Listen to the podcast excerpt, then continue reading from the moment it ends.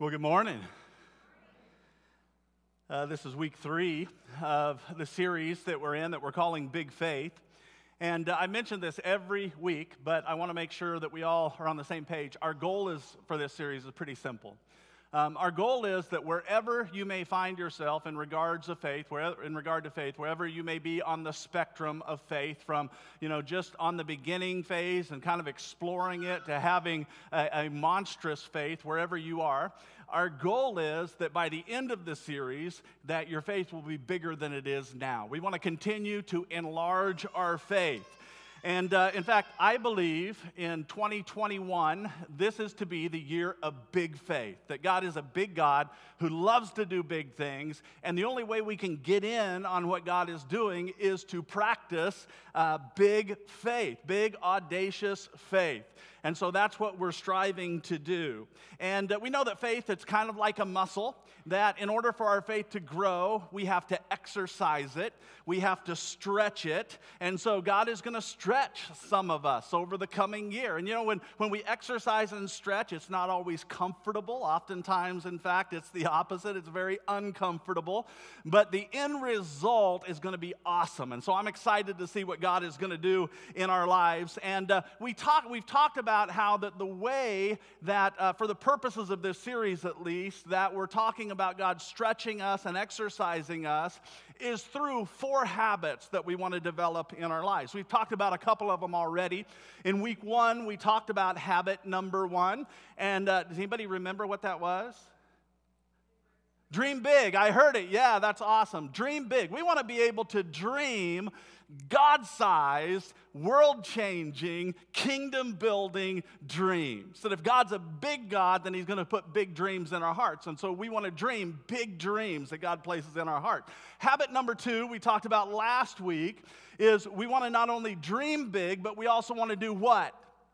We want to risk big. Yeah, we want to take big risks. And again, when we talk about risk, what we're not talking about is living carelessly or recklessly. What we're talking about is that when God places a big dream in our hearts, that we're willing to step out in faith into the unknown that knowing that, again, when God puts the dreams in our hearts, they're going to be bigger than anything that we can accomplish on our own. It's going to be beyond our own talents, our own abilities, our own resources. And so we're, we've got to be willing to take a risk and step out, take God at His word, believe that He's going to be able to do what we can't do on our own. And so we've got to dream big, we've got to risk big. And then week, this is week number three. I want to talk to you this morning about the third habit in our life. And this one is really important.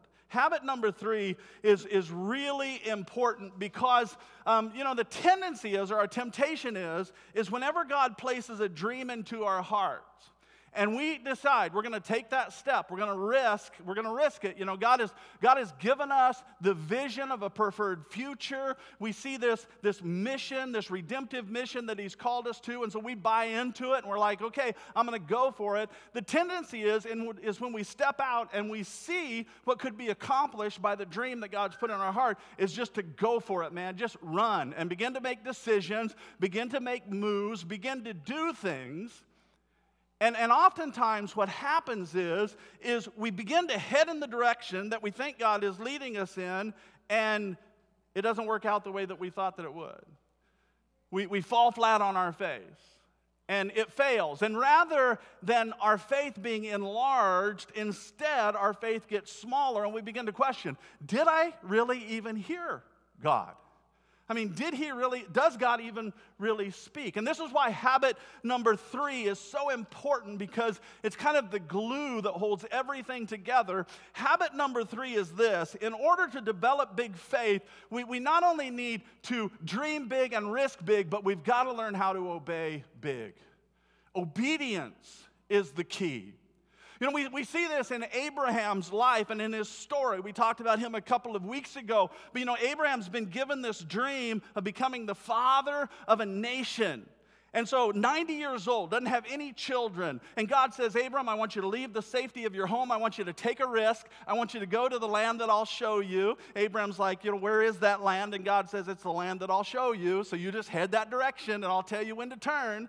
And so, Abram takes the risk. He steps out. He sees the preferred future.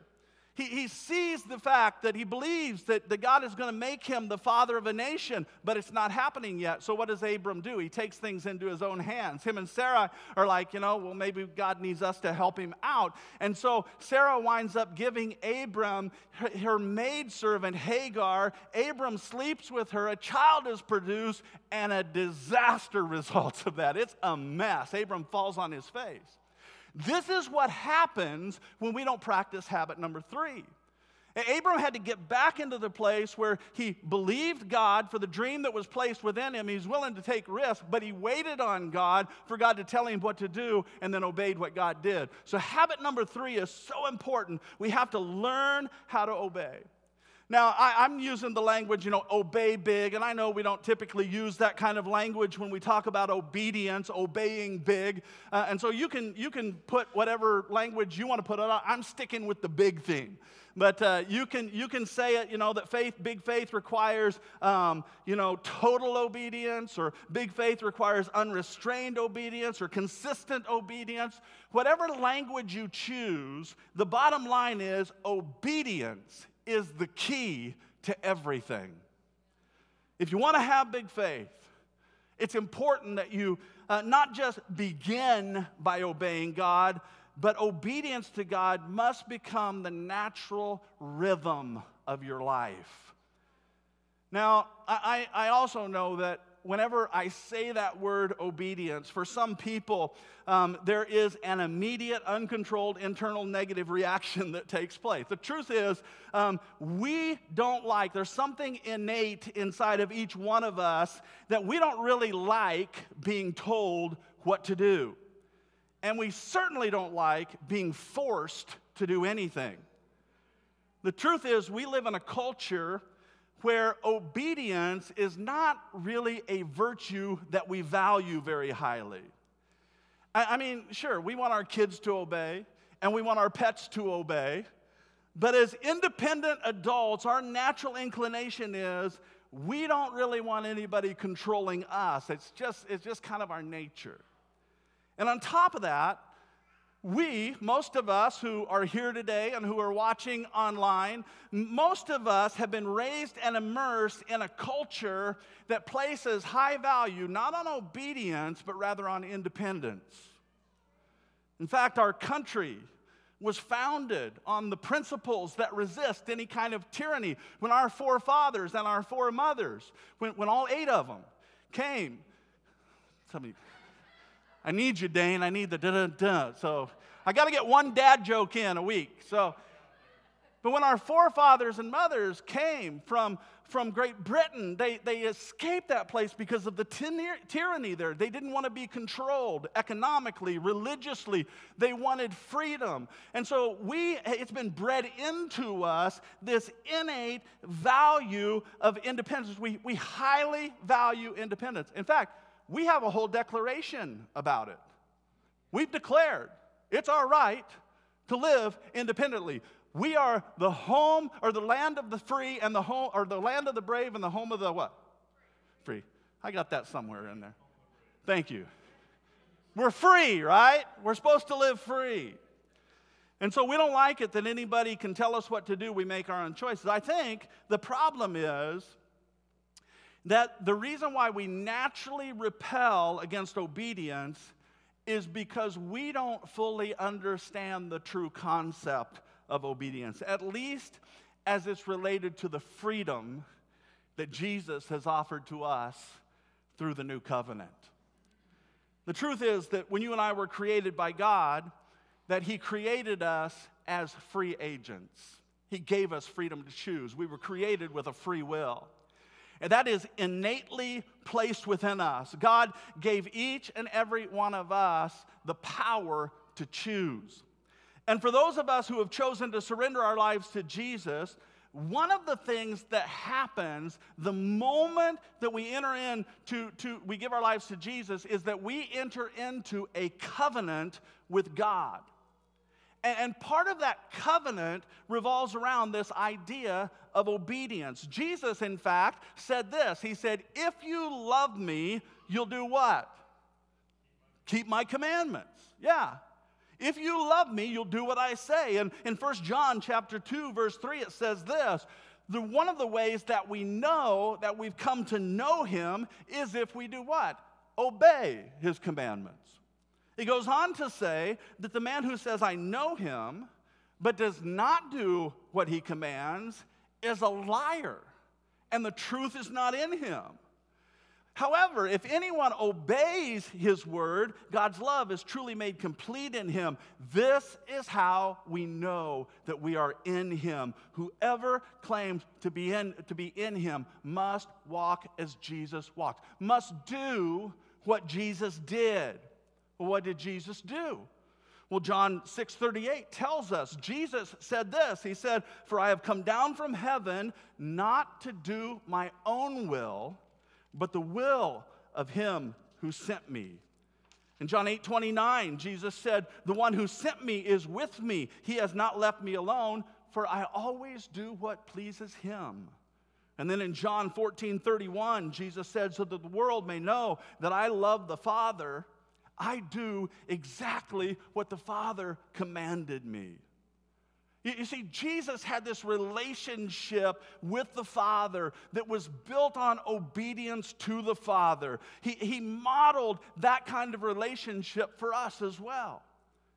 The, the way that Jesus lived his entire life was pretty simple. He simply listened to what the Father had to say, and then whatever the Father said, that's what Jesus did. That's the way he lived his life. And Jesus said, that's the same kind of relationship that I want to have with you. It's one of the ways, in fact, obedience is one of the ways that we demonstrate our love for Jesus. And this is important because the problem becomes that if, if, if we don't have a proper biblical view of what obedience really is, then our natural inclination is to resist it.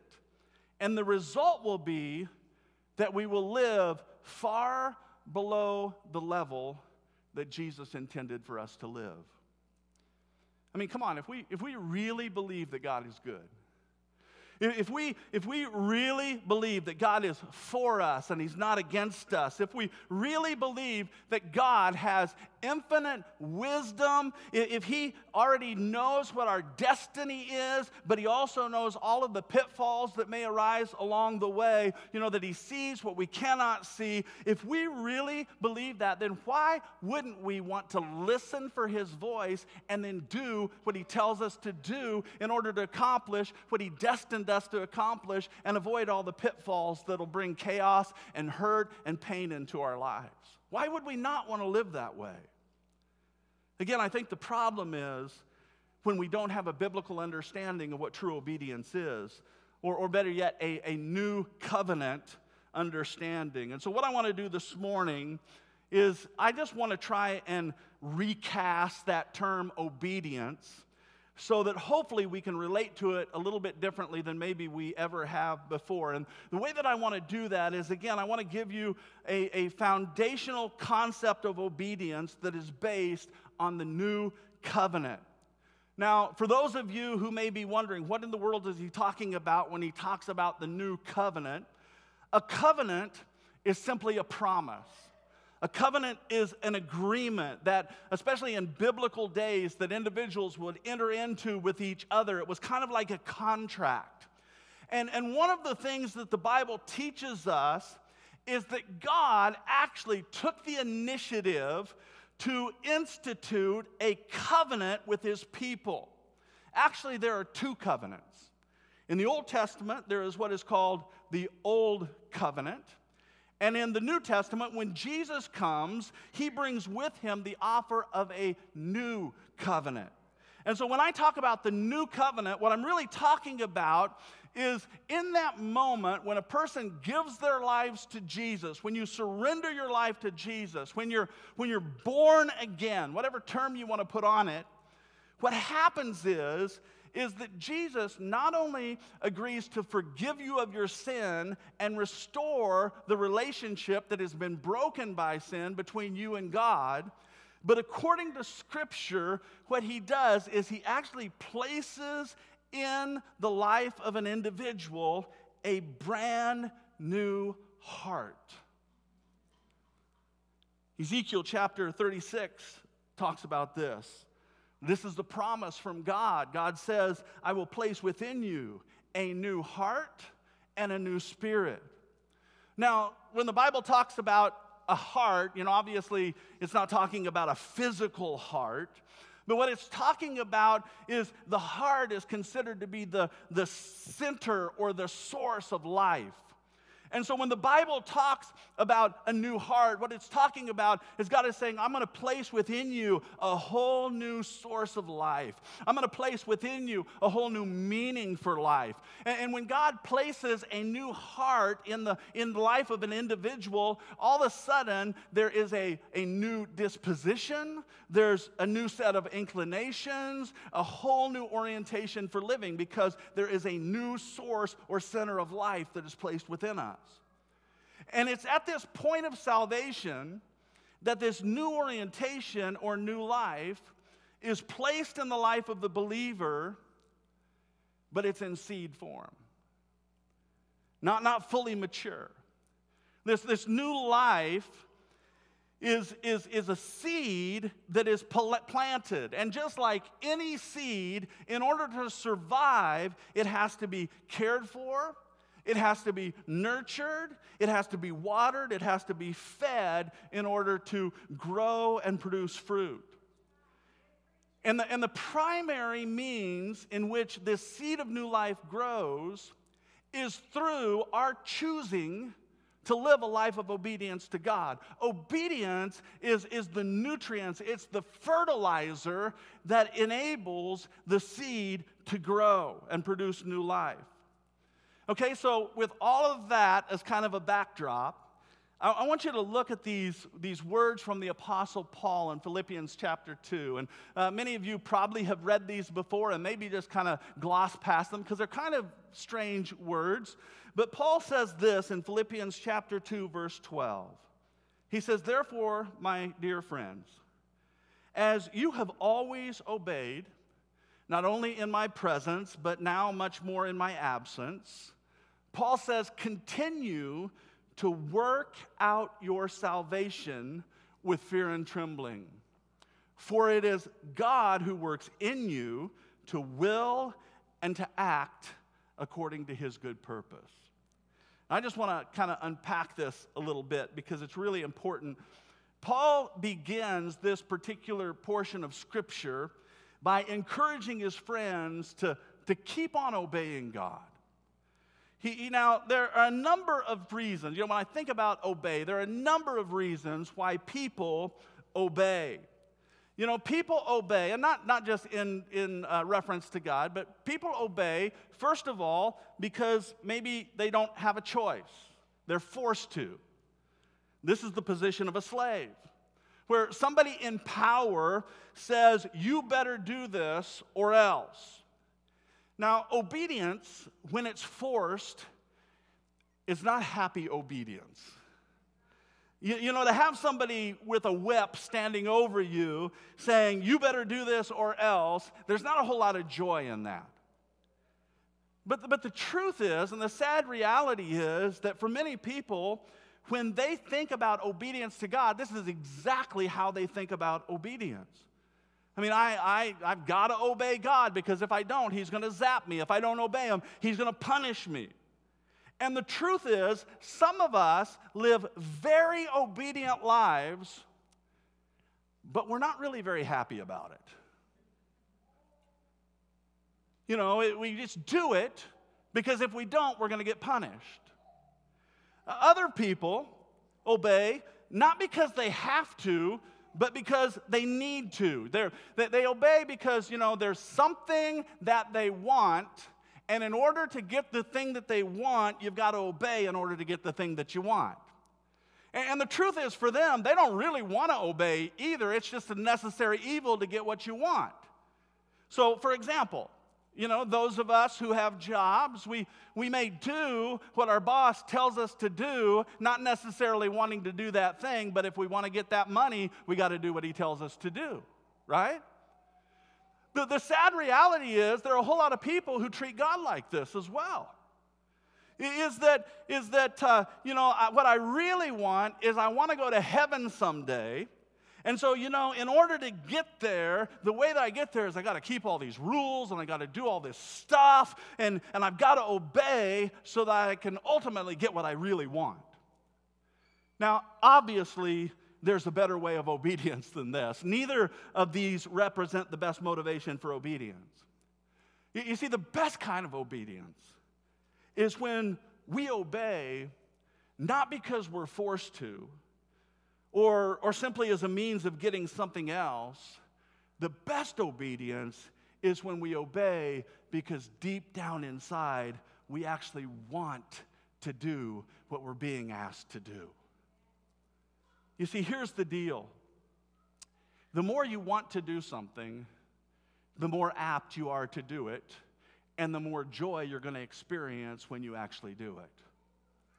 When, when somebody says, you know, this is what you need to do, this is how you need to live your life, the reality is we're more motivated to obey when what you really want deep down inside falls in line with what you're being asked to do. Now, now follow me on this because this is how all of this ties together. Paul says you need to work out your own salvation. What does Paul mean by that? Work out your own salvation. Well, well first of all, let me tell you what he doesn't mean. what, what Paul doesn't mean is he's not telling these folks, this is how you get saved. Y'all need to get saved, and this is how you get saved. The reality is, they already were saved. I mean, these are people who had already received Jesus, they'd already made the decision to follow Jesus, and they'd already given their lives to Jesus. And so, he's certainly not telling them, hey, y'all need to get saved. And he's not telling them that this is how you get saved, that your salvation comes by your own effort. That if you can just work at it hard enough, if you can just do it right, if you can just check all of the boxes, then you will earn salvation. Paul is not saying that it's our effort or our work that causes us to be saved. In fact, he's very clear in Ephesians chapter 2 when he says that there is one way to come into salvation, and it is by grace that you are saved. He says, not by your own doing. He says it's a gift from God, it's not a result of your own works. So, what in the world does Paul mean when Paul says, work out your salvation? I believe what he's saying is, is that once the seed is planted in us, it is our responsibility to begin to work out what Christ has already planted in. You, you see, you can't work out something that's not already there. And Christ has planted this new disposition, this new life in seed form. And Paul is saying, you got to start working that, you got to start working that out in your life. You got this new heart that's been given to you, that's been planted in you, you, you need to begin. It's your responsibility to work that out. In other words, actually begin living on the outside in harmony with what's been planted on the inside. Man, this is an issue in the Christian church. That There are a whole bunch of people who identify as Christians, but they don't live out on the outside what they profess to have been planted on the inside.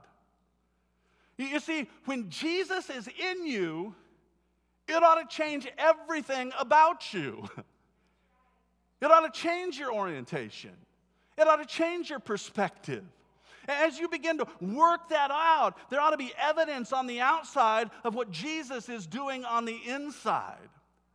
And so, so Paul says, now that Jesus is in you, allow his presence to begin to be worked out, not just in your heart.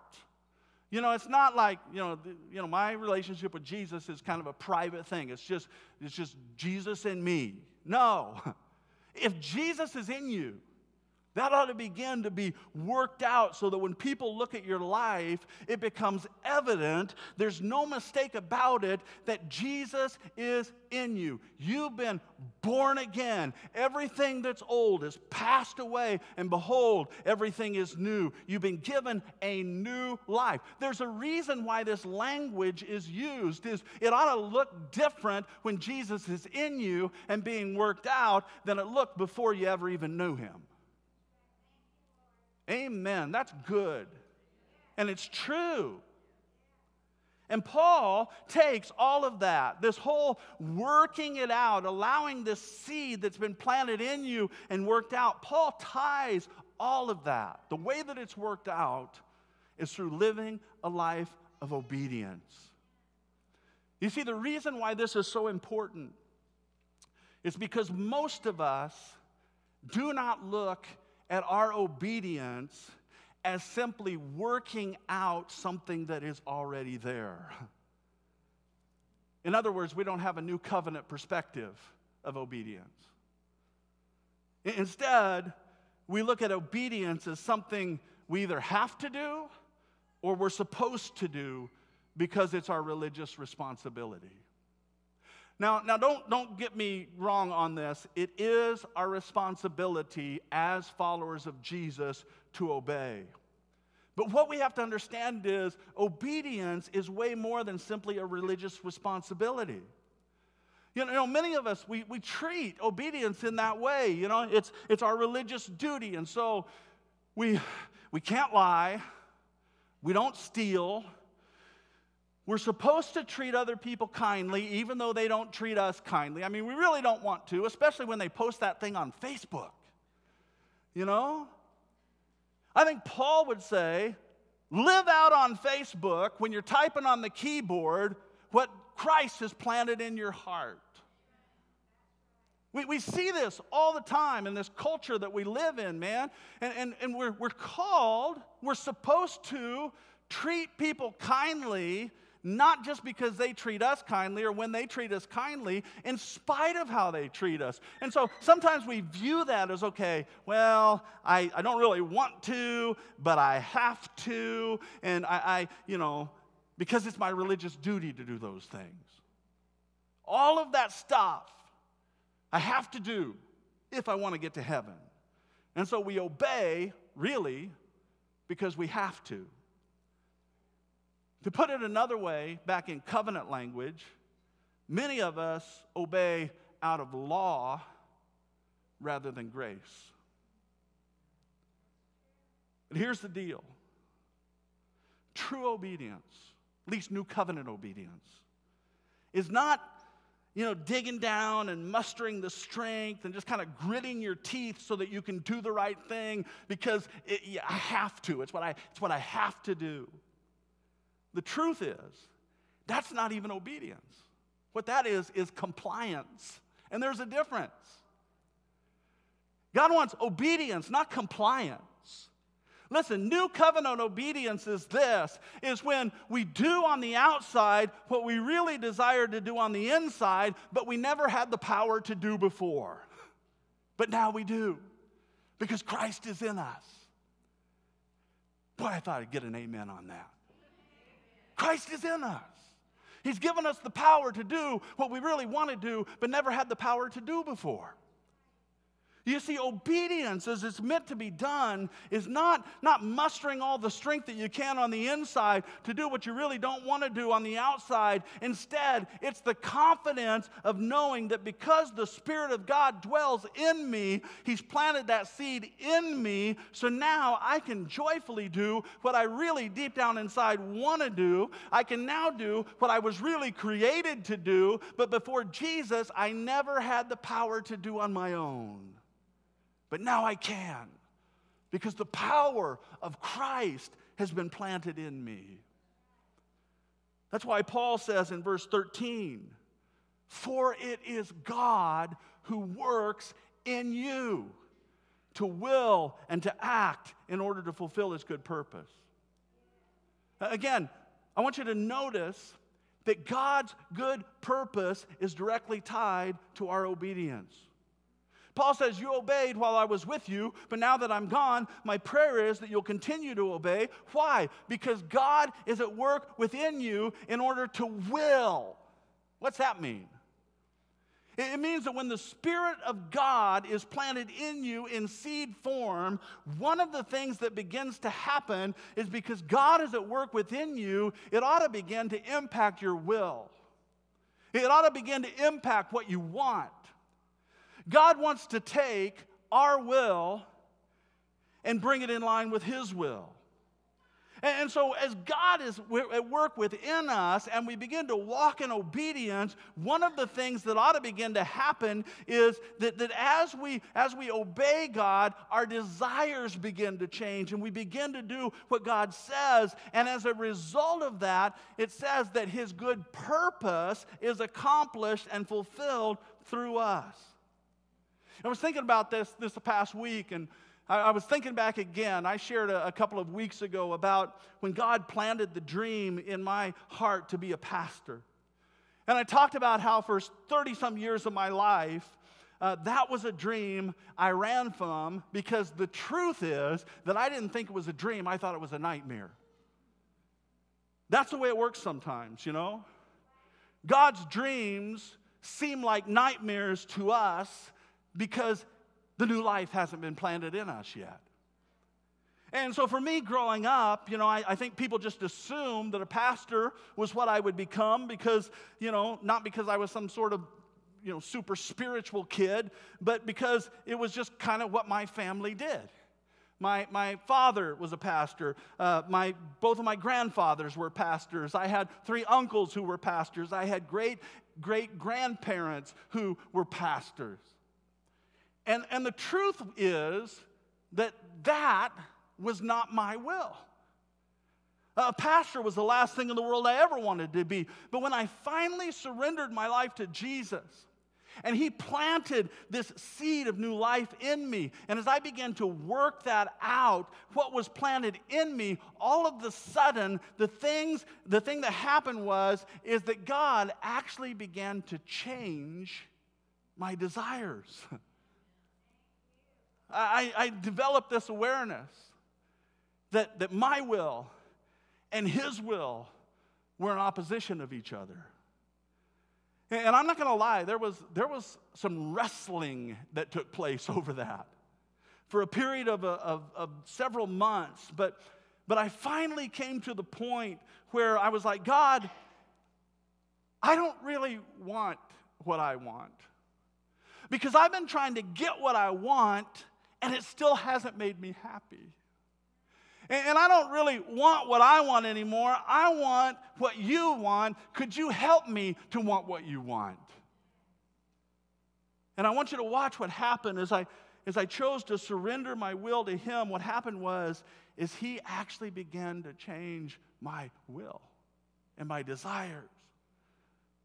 My, my wants and my desires started to sync more with God's wants and desires. And I got to this place where I could not stand the thought of not serving Him in full time pastoral ministry. No, no other job satisfied me. You can ask Laura, I was miserable in everything else that I tried. All I wanted to do was ministry. All I wanted to do was help people experience the joy and freedom and satisfaction of having a relationship with Jesus that I had. And I'll tell you, I, I get more joy, I get more satisfaction when God uses me in that way than anything else I've ever experienced in my life. Why'd that happen? How did it happen? Paul says that it is God who is at work within you to will, to change your will, to bring your will in line with His will to set your thoughts higher than they already are. So now that what you want is what He wants. But it's not only your will, Paul says, but also it says God is, with, is at work within you to act. It's through His power, He gives you the ability to do whatever His will is.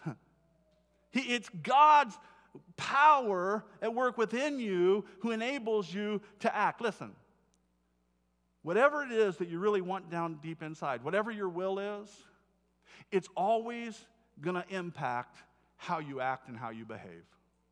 This is true. It's human nature. If your primary will is simply to build wealth for yourself, that's going to be evident in the way that you live your life. If your primary will is to experience pleasure, that's going to be evident in the way that you live your life. If your primary will is to have power or prestige or make a name for yourself, whatever your primary will is, it's going to come out in the way that you behave. It's going to be evident in the way that you live your life. And so when God is in you, and you're allowing Him to impact your will, you want what He wants, guess what? That is going to impact your actions. It's going to impact the way that you behave. It is God who is at work within you to will and to act. Why? In order to fulfill His good pleasure or purpose. What is God's purpose? We talked about that in week one. God's purpose is the redemptive dream that God places in the hearts of human beings. It's being a part of his redemptive mission in the world. It's those God sized dreams that he places in our hearts. But here's the deal those dreams are only accomplished when they are brought in line with our desire to obey. Our obedience is how we work out what God has planted deep within us. Not because we have to, but because we really want to. And we can because the power of God is at work within us, enabling us to do what we never imagined that we could do on our own, enabling us to do, to accomplish those dreams that are way bigger than anything that we could accomplish on our own. And obedience is the vehicle that it happens. Listen, folks, what I want us to understand this morning is that this is how we were created to live. You, you and I were created to live out the will of God that has been deposited within us. We, we were created to, to take risks, living out that which is planted in us, just living that out day to day, listening to God's voice, staying in tune with Him, not running ahead and not falling behind.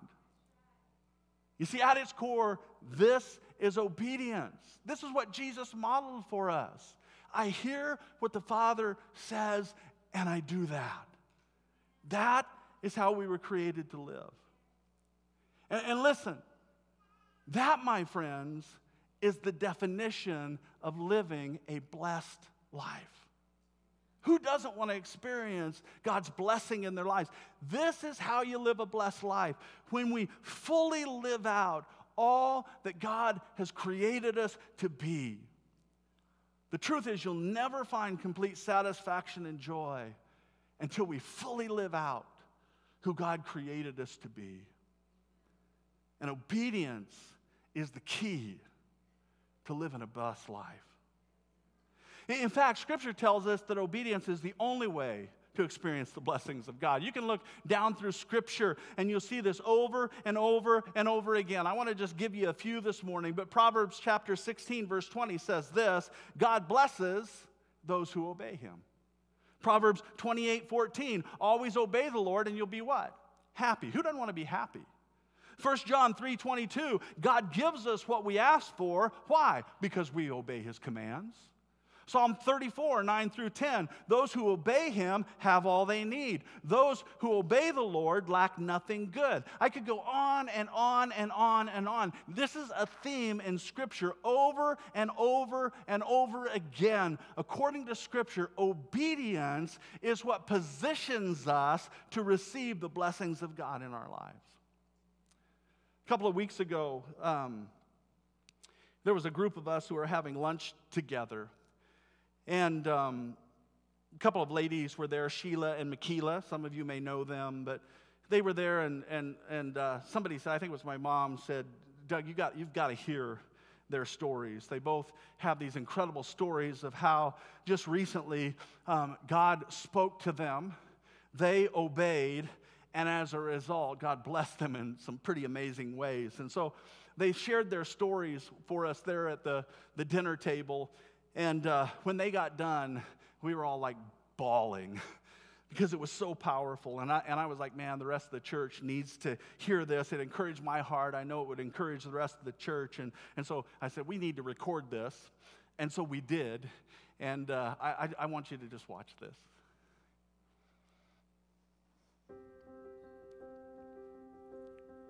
Well, when I started attending Connecting Point, um, I was I had nothing, absolutely nothing. Um, in fact, I wore the same pair of jeans to church every Sunday for probably three to four months.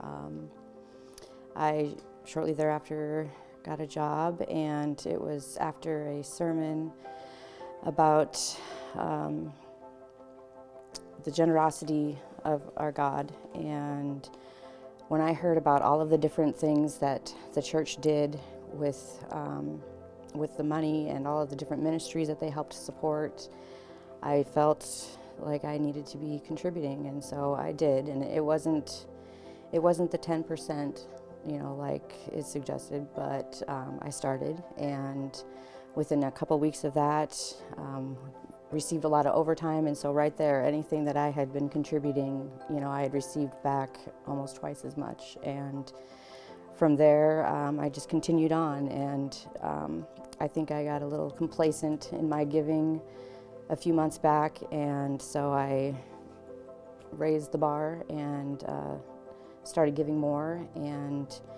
within two weeks, um, a tax return that I had been waiting on for six months um, showed up. Um, my stimulus check that had been delayed because of my tax return not being filed or processed uh, came through. Um, just many different opportunities have, have come from that. Um, lower car insurance, just, you know, it's not just about the financial. Um, when I look around and when I think about all of the blessings and, you know, um, all of my possessions that I thought were gone, I found out it had been stored for me for the last three years. You know, that's a huge blessing. Um, just moved into an apartment, um, financially stable today, and I'm blessed with everything. I mean, there's nothing more that I want right now or need. And um, I'm realizing that, you know, I have to give away the gifts and the blessings, you know, to keep them. And I'm blessed. I was invited to Connecting Point. Um, it was like my second or third Sunday there, and uh, you were ministering on finances and holding on to what you have. And you can't receive anything if you hold on to what you have, so you have to let it go. So, the illustration that you gave with dropping the change and seeing how it just fell off, but I still have what I had, what I started out with, but I didn't catch anything that was falling. So if I opened up and let go of what I had, then I would receive a whole lot more. And that was a true profound statement because I felt convicted in my spirit that I heard God telling me that you need to give that money that you have that you've been holding on to. You need to give it. And I just made up my mind right then and there that I was going to put it in on the way out. And so I did. And then lo and behold, later on that week, I, the blessings just started rolling in, and it just it was like my cup was overflowing with everything that I needed. I mean, I didn't have anything, nothing, not a pot, not a window, nothing. But not even a week later, I got blessed with a job, and um, I got blessed with an apartment. I got my car back, and you know, through everything, he just let me know that he's still there and that he still loves me. And I'm just so grateful for the love that I was shown from people that didn't even know me. I was feeling like, God don't care about me. God don't love me. You know, I'm just, you know, just another person. But he really did let me know that I'm still here. I still hear your cry. So Amen.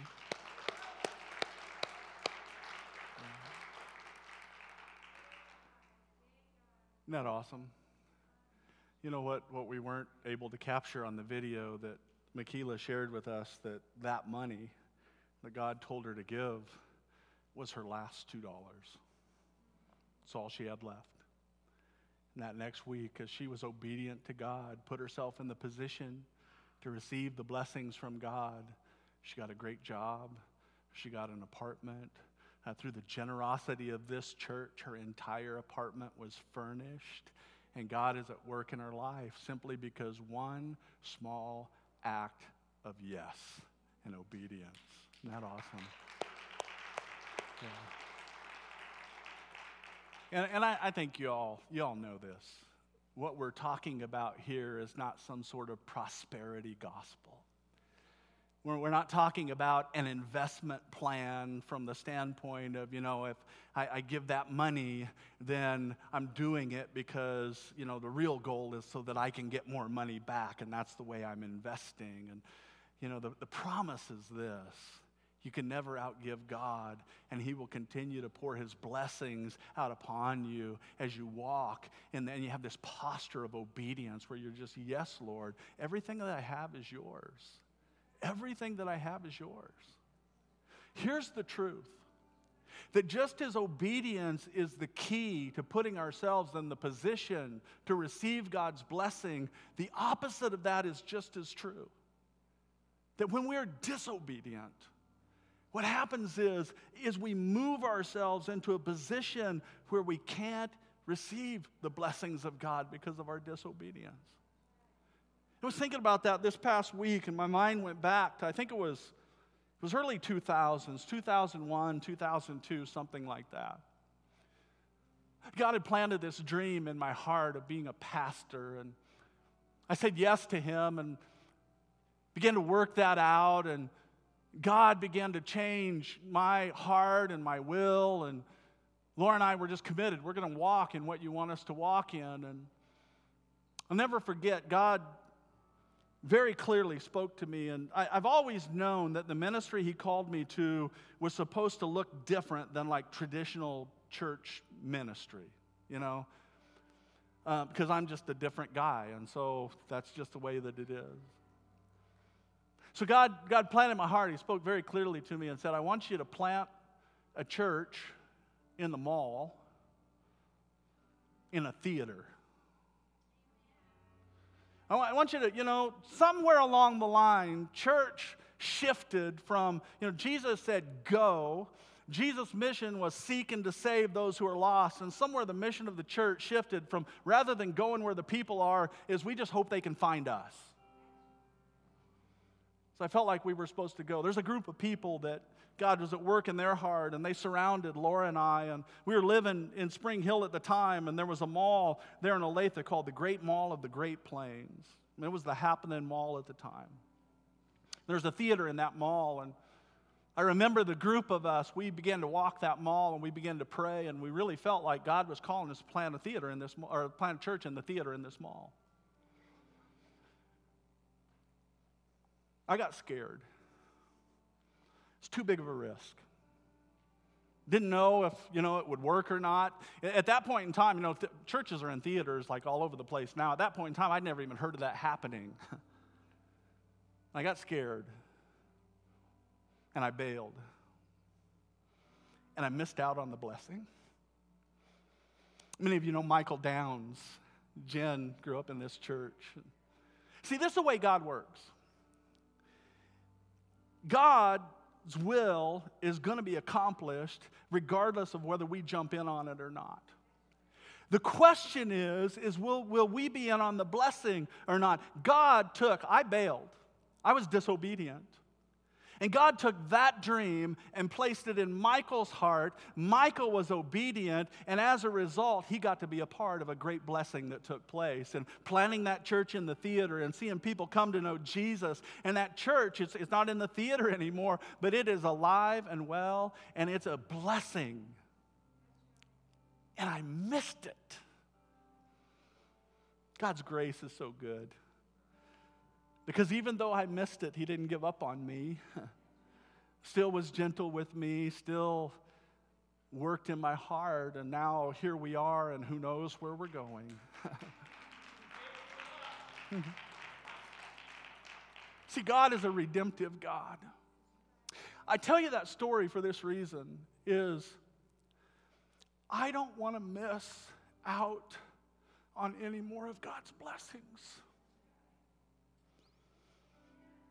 I just want to say yes. And I want to see what God does. And I think that God brought us here because there's a whole bunch of people that want the same thing.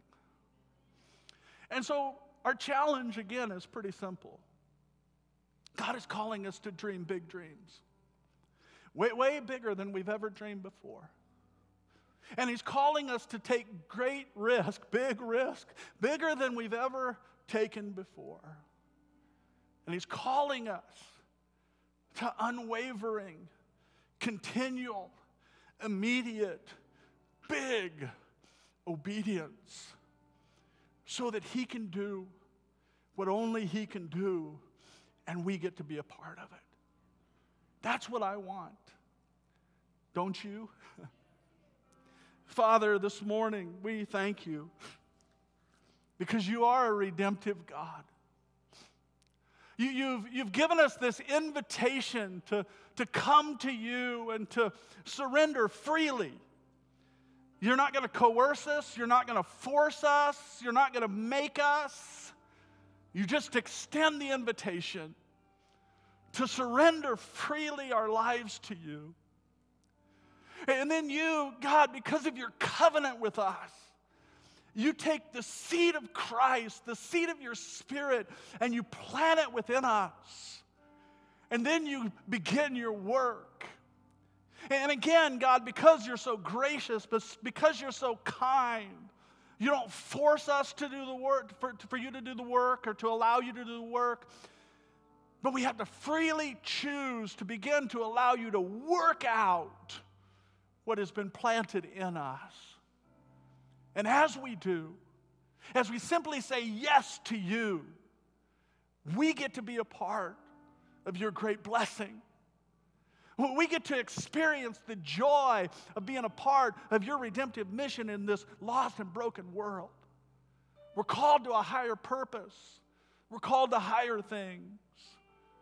And so, Lord, my prayer is for myself first and then for all of us that are here and watching our online, would you give us the strength to just continually say yes? Would you help us to hear your voice and always say yes to you, even when we don't understand? Even when we can't see what step two is, would you help us just to say yes to step one, believing that as we do, you will open the doors that need to be opened for us? Father, I believe that there are some who maybe who are here this morning or who are watching online, and that first yes needs to be a yes of inviting you in and accepting your invitation to come into their lives as the forgiver of their sins. This morning, I pray for each one. A simple yes is good enough. Just say yes. Yes, Jesus, I accept you. Yes, Jesus, I receive you. Yes, Jesus, I want you to be the forgiver of my sins. And yes, Jesus, I want you to be the leader of my life. I'm tired of doing it on my own. I need you. And so I just say yes. We love you, Jesus. Thank you for your love for us. You are the initiator of all of this. We praise you for it. You're a good God. We love you today. And all of God's people said together, Amen and amen. Let it be so. Amen.